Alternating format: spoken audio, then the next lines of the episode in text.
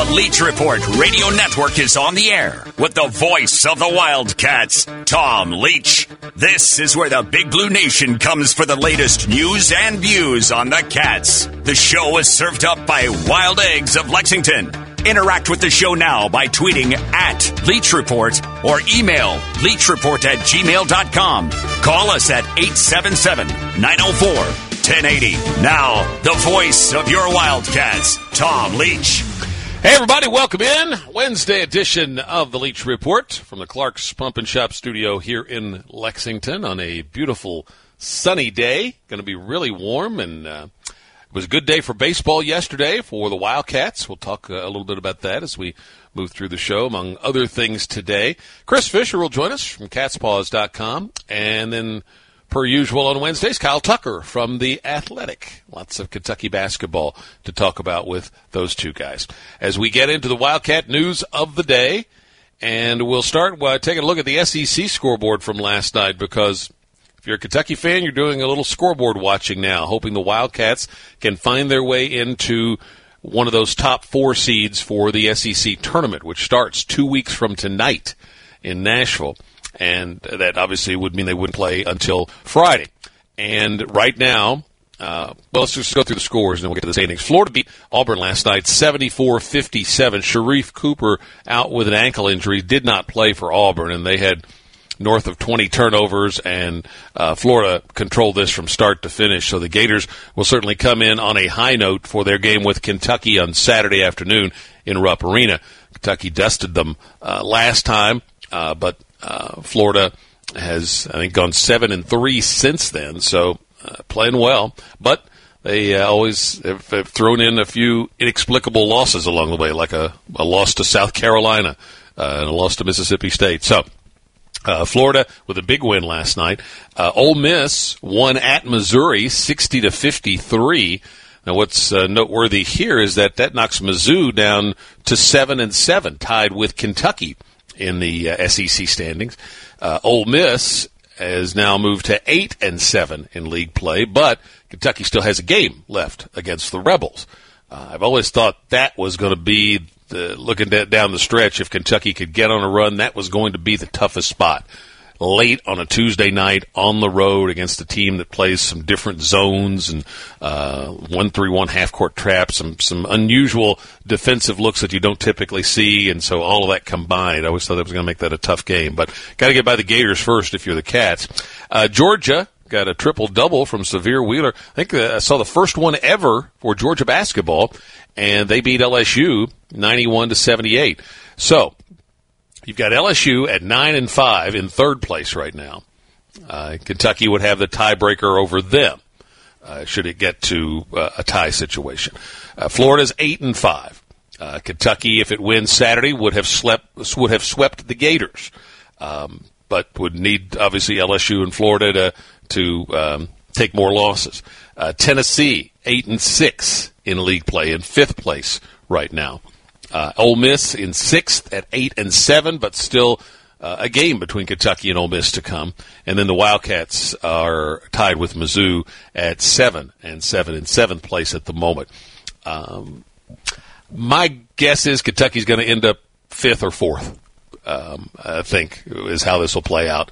Uh, and so they'll uh, be on the, the side where they would potentially run into Alabama on Saturday instead of Sunday. That's just uh, my hunch, I think Kentucky is uh, got a great chance to win out. I think they'll win Saturday. I think the one at Ole Miss is going to be really, really tough. That's that's the more dicey one uh, in my mind. And then hopefully they'll get two conference games at the end of next week. Uh, so we'll see how that plays out. Hope sometime here, maybe after they get through tonight's games, the league will come out on maybe Friday with uh, a plan for what the makeup games are going to look like the following weekend. Uh, Tennessee, by the way, is in action tonight, and they're at Vandy. And you know, Vandy doesn't have a great record, but played Kentucky down to the wire twice. Uh, had Alabama down late uh, last weekend, so this is a, a, game certainly Tennessee could lose, and that would be a seventh league loss for the Vols. So that's one to watch tonight. Uh, Tennessee at Vandy. Uh, UK signees Daimion Collins and Nolan Hickman named to the McDonald's All America team. Uh, UK baseball beats Miami of Ohio in the season opener, five to one. Freshman pitcher Ryan Hagenow that uh, we talked about yesterday with Darren Hedrick. He had an impressive debut. Four innings pitched, one hit, no runs, six Ks. TJ Collett hit one of the three first inning home runs for Kentucky. Hit it over the center field fence. They've only had three of those, and he's had two of them for Kentucky, which had, uh, I think, three first inning home runs, and they paid tribute uh, to Ben Jordan in a couple of different ways yesterday. Uh, Tiger Woods' uh, injury yesterday was one of the big sports stories nationally. Serious leg injuries. Uh, you think about uh, in recent time, Alex Smith, the quarterback for uh, the Washington football team, and how he was able to come back from uh, what looked like a, an injury nobody would be able to come back from to his leg. You also can go back to the late 40s and Ben Hogan, who was in a serious car accident like Tiger. And Hogan came back, uh, just looking this up this morning, to win 12 tournaments, including six majors. Uh, now he was, I think, uh, at a younger point in his career, but nevertheless, um, Tiger Woods um, sends uh, sends some prayers up for him and a what's going to be a I'm sure a long long recovery um, and probably uh, maybe more surgeries. I don't know. We'll see in the coming days what the the news is. Links to the stories that we talk about, you can find them on the Bud Light Leach Report page at TomLeachKY.com. Heading to a break, Chris Fisher from the Cat's Pause. When we come right back, our show is served up by Wild Eggs of Lexington.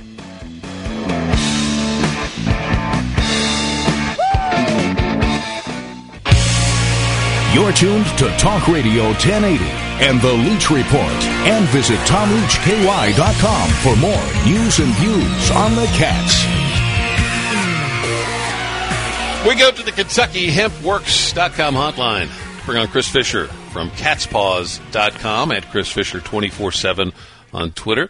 And uh, Kentucky's on a, a, nice roll at the moment, Chris, with three straight wins and an impressive one most recently last Saturday down in Knoxville. Um, what is your take on what has led to this turnaround? Yeah, I think if you've watched the last couple games, it's really not hard to see. Turnovers are down, assists are up. They're sharing the ball. That's leading to more open shots, which has led to uh, a higher uh, field goal percentage, especially from the three. I think they've made double digit threes in two of their last four games and, you know, shooting close to, I think, over 36% from three, which is uh, very, very respectable on the season, especially after such a, a cold start. I think they shot 25% from three in the non-conference. And that just seems like it's opened up everything else for this team offensively. When you have shooting threats on the perimeter, it's going to open up the driving lanes and uh and that's really benefited Kentucky offensively and then defensively they've always had the potential. They've had stretches where they've played unbelievable uh defensively and I think you saw that in the first half of the the statement win at Tennessee on on Saturday. A couple of interesting things from a numbers perspective. Kentucky is and this is very atypical of Calipari teams they're dead last in the league in two point field goal percentage and second in three point percentage. That is uh, very atypical. You, you, when you think of John Calipari's teams, you think of all those lobs around the rim and dynamic guards that can, you know, go one on one and and get to the rim and create their own shot or, or create a shot for for someone else. And that's just not how this team is built. And I think that's why you've seen John Calipari harping on guys shooting open shots because this team just doesn't have the players to create a lot of open shots. And so when you get one, you better take it. And a lot of times with this team, an open three pointer is about as well as you're going to do. And I think that's why you're seeing him, uh, you know, really get on guys, uh, to, to take those open threes. Uh, and on the, uh, the defensive side, Kentucky is seventh in conference games in defensive efficiency, and yet they're 25th in the country because you have some uh, teams that uh, really uh, rank highly uh, uh, defensively uh, in this league this year, led by Alabama for all the talk about their three point shooting. they're first in the league and, and, one of the better teams in the country in defense.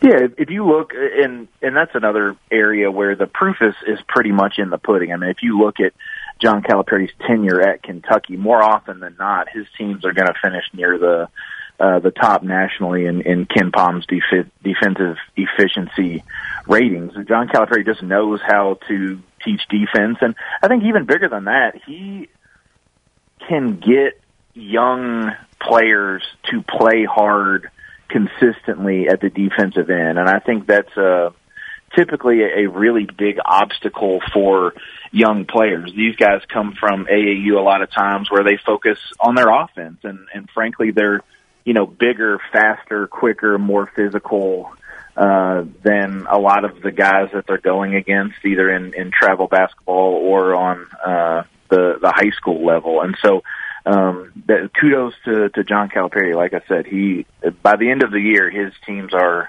are usually ranked near near the top in that category. And one thing he typically likes to do is uh, get to a point where he has a, a shorter rotation. He doesn't like to play uh, nine or ten guys. And uh, you have a story up at thecatspause.com about how that has uh, finally worked itself out for him this season.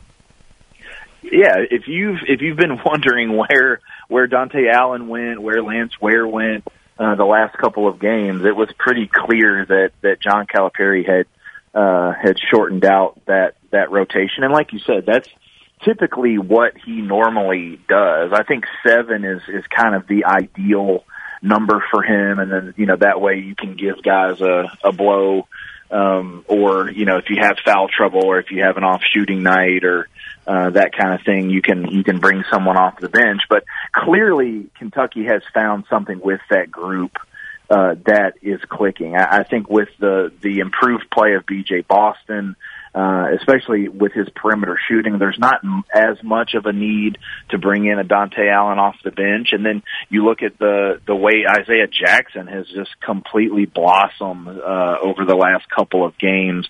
Not as much of a need to to bring in Lance Ware off the bench, and so uh, they have it. Uh, they have it rolling right now. It's it's a little unfortunate that that uh, that last night's game versus Texas A&M was postponed because you felt like this team, you know, really had it rolling, and obviously Texas A&M has been struggling, not you know not just on the court but off the court as well with the COVID testing, and uh, felt like Kentucky was was going to pick up a, another win and, and keep it going Saturday uh, against Florida. We're chatting with Chris Fisher from catspause.com. We'll take a break, come back for one more segment. Kyle Tucker in the second half of the Leach Report for Wednesday.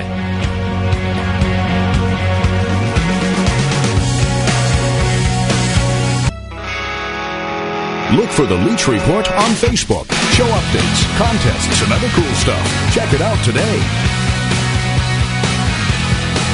24 past the top of the hour. We're chatting with Chris Fisher from catspause.com. You were uh, talking about Isaiah Jackson. Um, you follow these guys uh, in covering the recruiting scene. And how has Isaiah's play and game evolved relative to what you expected? I think everyone expected him to be a menace uh, defensively. You just look at uh, the length, the the shot blocking instincts, the athleticism, uh, the the lateral quickness.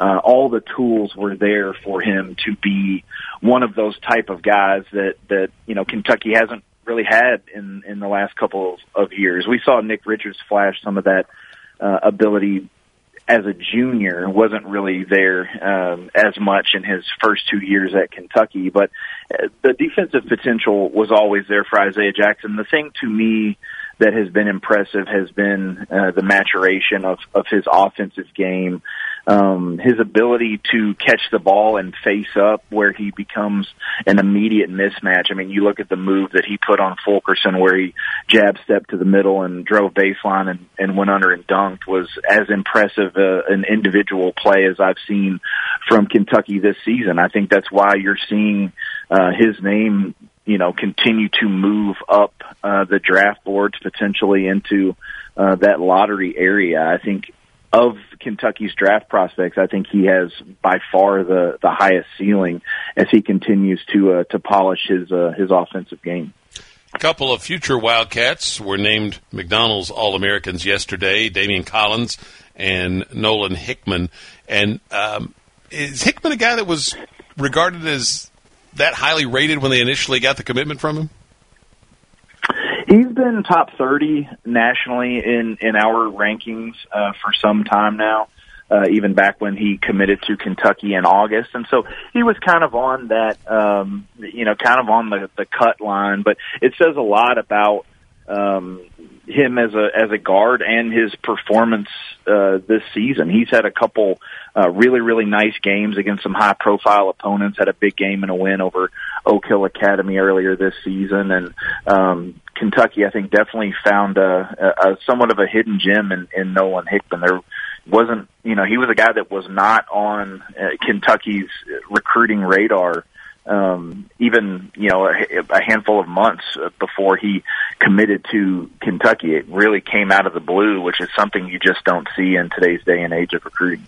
One of the, the names that's getting a lot of buzz lately, and this is a class of 22 players, Nick Smith, uh, a shooting guard that uh, originally wasn't Kentucky wasn't in his final 10, right? Yeah, I think it says a lot about his interest in Kentucky in that he, he cuts his list to 10 and Kentucky comes calling and and he adds uh, them to his his list. I think that says a lot about his interest level. I think if Kentucky were to offer, they would uh, automatically become the team to beat for for Nick Smith, who is you know somewhat similar to um, other arc you know dynamic Arkansas guards like Archie Goodwin and, and Malik Monk, both of whom who uh, you know obviously went on to to play for Kentucky. You know, do you see uh, this at one point during the struggles uh, for Kentucky, uh, somebody asked Cal about you know, what he'd learned um, through this, and one of the things he talked about was uh, the the heightened emphasis on uh, shooters in college basketball, and he talked about you know sac you know would how much do you sacrifice defense to get more shooting, basically, uh, or, or you know, give a little bit on, on what you see on the defensive end if you can gain some on the uh, offensive end. Are you seeing in some uh, recruiting moves that they're maybe uh, taking a look at more in that direction? Yeah, I, I think John Calipari is always going to value defense and, and rebounding. That's just kind of who he is at at his core. But I do think the offer to to Trevor Keels, the the five star shooting guard here recently, does signal. Uh, I guess a, a change in in that approach. I'm not saying I, I think Trevor Keels is a tremendous two way prospect and has a lot of uh, potential defensively, and so I think that's something that that John Calipari is always going to going to value. But his ability to to shoot the ball and and his overall offensive game, um, you know, speaks heavily to the needs that this Kentucky roster will still face going into next season. You, there's still the need for for outside shooting, and it remains to be seen how much you know. I think John Calipari is going to change his his overall philosophy. Again, I, I, at the end of the day, I still think he he wants to beat you with with rebounding and defense, and and I think over the course of you know 30 years, he's proven that that he can do that. Chris, thanks much as always. All right, thanks. That's Chris Fisher from catspause.com. On Twitter, it's at Chris Fisher 24 7. Got a note uh, from Rick on the email. As a lifelong cat fan, you can't express in words how it uh, made him feel to beat to see the beatdown of the Vols on Saturday since he lives in Tennessee. And he said, You can't understand the importance of this game until you've lived here after migrating from Kentucky. So good for you, Rick. We'll be right back with Kyle Tucker from the Athletic. This is where the Big Blue Nation gathers. It's Talk Radio 1080 and the Leach Report, followed by Kentucky Sports Radio. From the Clark's Pump and Shop studio, it's the Wednesday edition of the Leach Report. Got a note from uh, a listener, uh, Jeff, via email at leachreport at gmail.com. Uh, he enjoyed our conversation yesterday about the 1979 SEC tournament. He said it seemed like Kyle Macy, Truman Claytor never missed. I wonder how many of those would have been threes. I would say a bunch. Um, so thanks for the note, Jeff. 1979 was the last time. Uh, it was the the first year they brought the SEC tournament back since the 40s, and probably the uh, the only time I think that Kentucky uh, went to the tournament knowing that its only hope of making it to the NCAA tournament was to win the SEC tournament. And they nearly pulled it off. Kyle Tucker joins us now on the Clark, on the uh, Kentucky HempWorks.com hotline. So that's the situation Kentucky uh, finds itself in. Um, there might be a sliver of an at-large bid if they got above 500, but um, a lot of things would have to fall into place. So really, their their shot is to win the SEC tournament, Kyle. And um, yep. what's your optimism level that they could pull that off? Uh, how far has it moved up now in recent weeks? I'd say quite a bit. I mean, you know, I think I think one notable thing is that we've now seen them twice in the league uh, win three in a row. Uh, you know, to me, it would boost my optimism a lot more to see them win four in a row because I think that's what ultimately what they're, what they're going to have to do. It, it's going to be pretty dicey for them to slide up into that fourth spot. It's still, I guess, maybe possible depending on how many games get made up and if some teams lose. Um, but it looks like it's going to be four games in four days. Um, that's a tougher ask, obviously. Um, but but the thing that kind of keeps sticking out with me in terms of you know can they do it is that they have been in position to beat every team in the league uh, in the final four minutes. You know, every single team in the league. Uh, they've beaten Florida, LSU, um, and Tennessee now um, by double digits. Two of them on the road, um, and then you know we're in position to beat Alabama. Um, they were you know in position. They were had the lead with 14 seconds to go to beat Arkansas. Those are the top five teams in the league. Um, you know, and and we're right there on the road against Missouri. So um, they're certainly good enough. I mean, we we know that we, we know they're good enough. I think the fact that you've seen Keion Brooks really get comfortable. I mean, you know, he missed nine games, so he hasn't played a ton yet. But these last five, he's been really good. We've seen Isaiah Jackson kind of become a star, which this team didn't really have one. Uh, and we've seen Davion Mintz really take charge as the guy that says, "Give me the ball, I'll make this shot." uh, and he's made a bunch of them. So, you know, what we saw Saturday in Knoxville to me was the most vintage, you know, John Calipari Kentucky that we've seen out of this group of, you know, this this year's team uh, yet. It actually, you know, you could actually look at that that game and that team and say this looks like, you know, what we expect from Kentucky. So if we see that again Saturday against a pretty good Florida team, uh, I think my optimism would go up uh, even further. Yeah, I mentioned yesterday that uh, they uh, what they've done at the moment when you look at their worksheet is something they did back in early January. They won three in a row, and it culminated with a, a blowout road win over a good Florida team. And they've won three in a row now, culminating with a, a big road blowout win over a good Tennessee team. But it it feels and looks different to me than it did then, mainly because you have more guys, you know, what Jackson's doing now, the way Boston's grown, et cetera, That this feels more, uh, you know, I was encouraged at that time. This feels more legit. What about you? Yeah, I mean, I, I think, um, I, I think for all the reasons you, you're saying there. I mean, I, I think these aren't like like when they beat Florida, and that felt like the big breakthrough win at the end of that three game uh, winning streak, similar to this this Tennessee uh, game. That was the first time we'd seen Keion Brooks. Um, you know, it was the first time we'd seen seen a few things. Now you've got guys stringing together good games. I mean, I, I almost lump Arkansas in um, yeah. with this winning streak and make it four. You know, stretch it out to four games in many ways because really it just came down to one botched play at the end, but um, they finished that game really strong. Otherwise, you know, they they had kind of started to learn how to close games, starting with that Arkansas game. Um, and so you you're, we're talking four or five games in a row now where we've seen a bunch of different guys play well. Um, you know, BJ Boston um, is still a little hit or miss, but he's a much different. And and as much as anything, even if he has an off night now, you know, a lot of times it might be an off night on eight shots, not an off night on 15 shots, and half of them are bad. Um, and all those things are pretty significant, I think.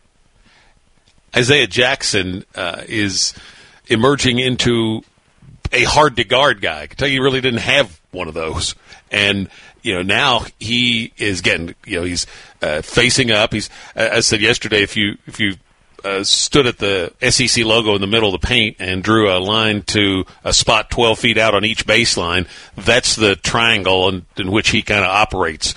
but it's not Yeah. just you know lobs and dunks. It's you know he's going out now and uh, he's uh, he can make the 15 footer, so you have to come out and play him for that, and he can blow by you like he did on Fulkerson. He's getting to the line, he's making those, and uh, you know a a hard to guard guy is a nice thing to add.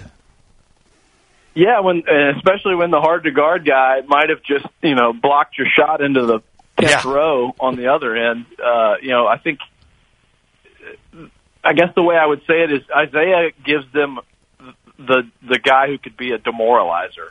You know, I mean, he can really, I think, demoralizer for the other team and energizer for your team. I mean, Yeah. You know, when he when he blocks that shot and then comes down the other end, faces you up, and crams it on your head.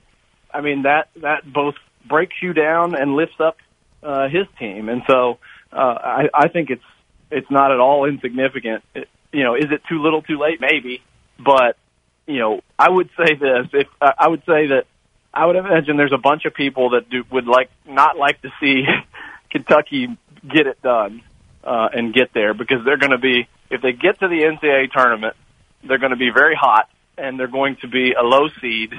And some some really good team that's had a really nice year in the second round is going to end up, in maybe first round, uh, having to deal with a team that's still got a bunch of pros on it. Yeah, absolutely. I, think they're probably going to end up fifth or fourth in the SEC, um, and depending on how things play out, and that would mean they uh, would have to potentially go through Alabama if, if things played out on Saturday inst- instead of Sunday. But I, I go back to that '79 uh, tournament. Uh, that's what that team had to do. They they faced the, the best team in the league, eighth ranked LSU in the semifinals, and and beat them. And uh, but your your point about you know that Kentucky should have confidence no matter who they would run into because uh, they've gone toe to toe with everybody. yeah, I, I just you know, I, Alabama's probably the closest thing to you know, uh oh, we don't really want to see them. But out, and- even then, again, you you were right there. But outside of Alabama, there's no reason for Kentucky to feel like, you know, I hope we don't draw this matchup, Right. Because they they have you know they they they have looked as good or better than every team in the league at some point. You know, late in the game, if they haven't beaten them, they've come close. Yeah, the um, uh, he, Cal has shortened his rotation. Uh, Jacob Toppin's playing really well at the moment, so he's the seventh guy, and then Dontaie usually gets a, a few minutes, and you know his, his minutes have uh, have slipped as as Boston has been more consistent, and also for Dontaie, I think you know teams. Uh, un- understood, uh, came to understand that you just, you know, you're going to crowd him. You're not going to let him breathe. You're going to make him have to dribble the ball, and um, so the the shots have been harder to come by. I think um, I think he's a guy that, well, two things. I think number one, long term, he can play. He'll just need to add more to his game. Uh, but he can he can play here definitely. And the other thing is, you know, if you make an SEC tournament run, especially have to do four, if you have to do four games in four days to get to the NCAA tournament. I think he has a big game at some point in there, just because you're going to have to go a little deeper in your rotation over that kind of stretch. Yeah, absolutely. Uh, You know, and I think over time, as he played more games and more teams got to look at him, and he made the scouting report, and and people made him do other things. You saw some of the reasons that maybe he hadn't played sooner. You know, yes, he started started out great, shot the ball great. We know he can shoot. He's a he's a very pure shooter, um, but there were some limitations defensively. Uh, if he's not just a catch and shoot guy, whether he can whether he can put the ball on the ground, whether he can you know be a good passer. Um, and so those have been some limitations. We've seen some of those things now, and Calipari keeps sort of saying without, you know, without directly calling it out. He said multiple times, "I'm around these guys every day. I know what they can and can't do. I know what the best role for them is." And and there have been reasons to question him this year on some things, and you know maybe does he really know? Because you're you're five and thirteen uh, at one point, but I think by and large, a coach, if he thinks a guy can really play and help the team and play heavy minutes, is going to have him out there, especially when you're losing. Um, and, and so I think we have maybe come back to reality on Dontaie a little bit that he's a really good shooter who's got to, as you said, he's got to round out his game in the next year or two, uh, but can absolutely help Kentucky uh, for the long term. And, and I think that's a great point too. That when if you got to go win four in four days, you cannot. I mean, you can't play all your your your guys 35 minutes a game four days in a row. You know, you're not going to have anything left. Um, and so that'll be interesting too. Like, how does Cal manage how does he try to manage the minutes to to knowing that you know I've got to win this whole thing. Um, you know, it, it can't even be just get to Sunday. I've got to win this whole thing. I, I'll be I'll be really curious to see how he tries to keep guys somewhat fresh. We're heading to a break. Kyle Tucker's with us. You can read him at theathletic.com. Great time to subscribe with the tournaments just around the corner. It's the Leach Report Radio Network served up by Wild Eggs of Lexington. This is the Leach Report on Talk Radio 1080. You can interact with the show via Twitter at Leach Report. Now, here's Tom. Well, away from the top of the hour, we're chatting with Kyle Tucker from theathletic.com on the KentuckyHempWorks.com hotline. NBA All Star reserves were announced yesterday. Anthony Davis made it, no surprise there. Julius Randle going to an All Star game for the first time. Unfortunately, no Devin Booker, which LeBron James t- tweeted out about that injustice.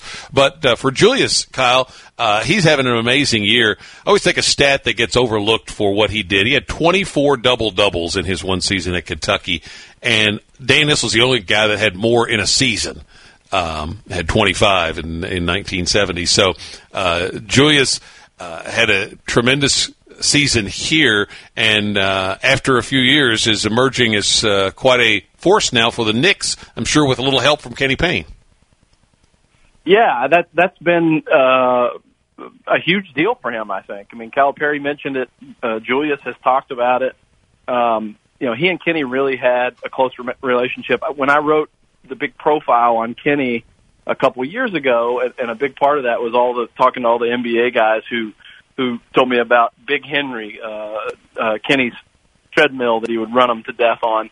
Um, you know, he has this this uh, crazy. It was a cra- I can't remember the exact details of it anymore, but it was like you you sprint for one minute, you jog for two minutes, but it was like eight eight mile an hour jog, eleven mile an hour sprint. So it's flying any way you're going, and and you do that off and on. I think for forty or forty five straight minutes.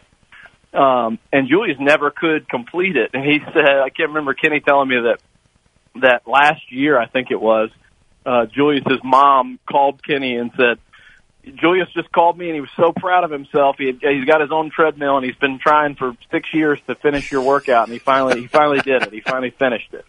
Um, and he, if you notice, his body is really um, he's in the best shape of his life. I mean, he's really lost a lot of weight, gotten super fit, and he's kind of carrying that Knicks team to contending for a playoff spot.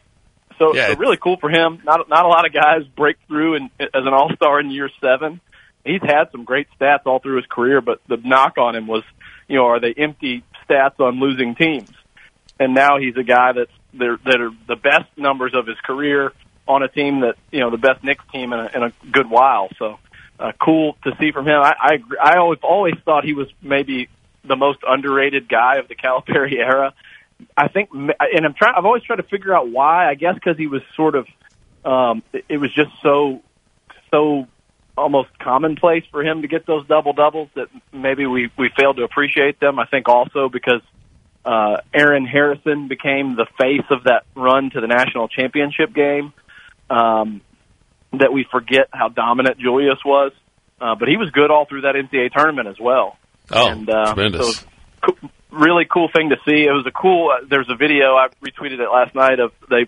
His mom recorded a video congratulating him, and they played it on the jumbotron at the arena during the game last night. And Julius' face, smiling, watching that was a, a really neat thing to see. And I, I, I mentioned that at the Elite Eight against Michigan, uh, I was watching across the court in the second half, and I saw his mom uh, get up, and she was crying, and she was leaving, and so I, I kind of got up from the press row and, and jogged out, walked out with her, and she was in tears because she had to go back to work in Texas, and her boss wouldn't give her the, the that Monday or whatever next Oh. day off, and she she left in the second half of the Elite Eight and, and couldn't be there to watch it. But you'll remember he his whole drive to get to the Final Four was because it was back home in Texas. Yeah. Uh, and so that was a cool thing for him to be able to do that. So just a really neat thing for Julius and for his mom and for that family. And she doesn't have to worry about checking with her boss anymore, uh, No. which is which is great. Uh, well, let's cycle back to uh, this team, and uh, a guy you've uh, written about most recently at the Athletic uh, is uh, Davion Mintz, who is in quite a uh, shooter's groove right now. Yeah, five five straight. He was. I, I was wondering if he was going to uh, he was going to threaten the uh, the Tayshaun Prince and the uh, what, what was was Tayshaun five in a row or was Tayshaun was five in a row to start the game. The first five shots Kentucky made were were his threes, but uh, I, I joked with Mike in the first half. It uh, David was going to change jerseys with Jody Meeks and put on that or with uh, Isaiah Jackson to put on that twenty three. yeah, exactly. That was uh, that that was remarkable. Uh, also weird that he didn't score again, but uh, Yeah. but he he he set the tone for them for sure in that, and and that coming on the heels of of all the big shots. That's kind of one of the things I, I wrote about talking to his father, to Davion's father, um, about where that came from. You know, wh- where does that kind of clutch mentality come from? And I thought it was interesting that it was sort of nurtured into him. His dad Very uh, early. him and his older brother on a YMCA team, and, and he had a, a great approach to it. He said it didn't, it doesn't matter if you win YMCA games. And so I was trying to put kids in in situations that would see how they respond. You know, put them in uh, stressful moments and see how they respond. And, and Davion always wanted his older brother on the floor with him because he thought his brother was better and made him more comfortable. But his dad would often separate them for that reason, just to make Davion perform on his own and see what he could do.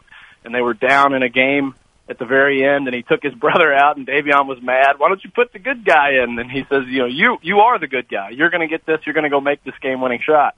Um, and he did it. So I, I thought that was that was really interesting, and, and probably folks will also be interested to read in the story his dad's thoughts on another year. I think it's it is uh, officially on the table for Davion Mintz. I don't think it's a guarantee, but they are they are certainly open to it and thinking about it.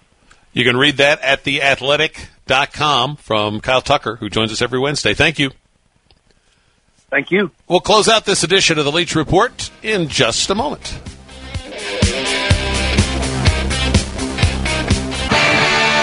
We're sending prayers up today for our buddy coach Steve Ortmayer, the uh, special teams guru and tight ends coach under Rich Brooks and a longtime coach and executive of the National Football League. Um, John Wong writes at uh, justthecats.com that Coach Ort is battling stage four cancer. So uh, keep him and his uh, family in your thoughts and prayers. Um, you know, he is a savant when it comes to special teams. Uh, you know, in, in much the same way you could, the, the, the guy you hire to paint your house is different from the guy that would paint a portrait or lady. Um, and same way with uh, Ort in terms of a typical special teams coach and then a guy like that. Uh, so uh, we uh, wish him well in his uh, battle. Our This Day in UK History note, presented by the new Rave On app, this day in 1988, the Cats ended a two-game skid with a 95 to 69 rout of LSU in Baton Rouge. Winston Bennett led the way with 24. Uh, couple of uh, top five upsets last night. Illinois losing to Michigan State 81-72. The Blue Bloods are coming back. And uh, Oklahoma lost at Kansas State 62 to 57. See you tomorrow on the Leach Report. Thanks for listening to The Leach Report. Make sure you check out the podcast page at tomleachky.com whenever you miss a show. And be sure to follow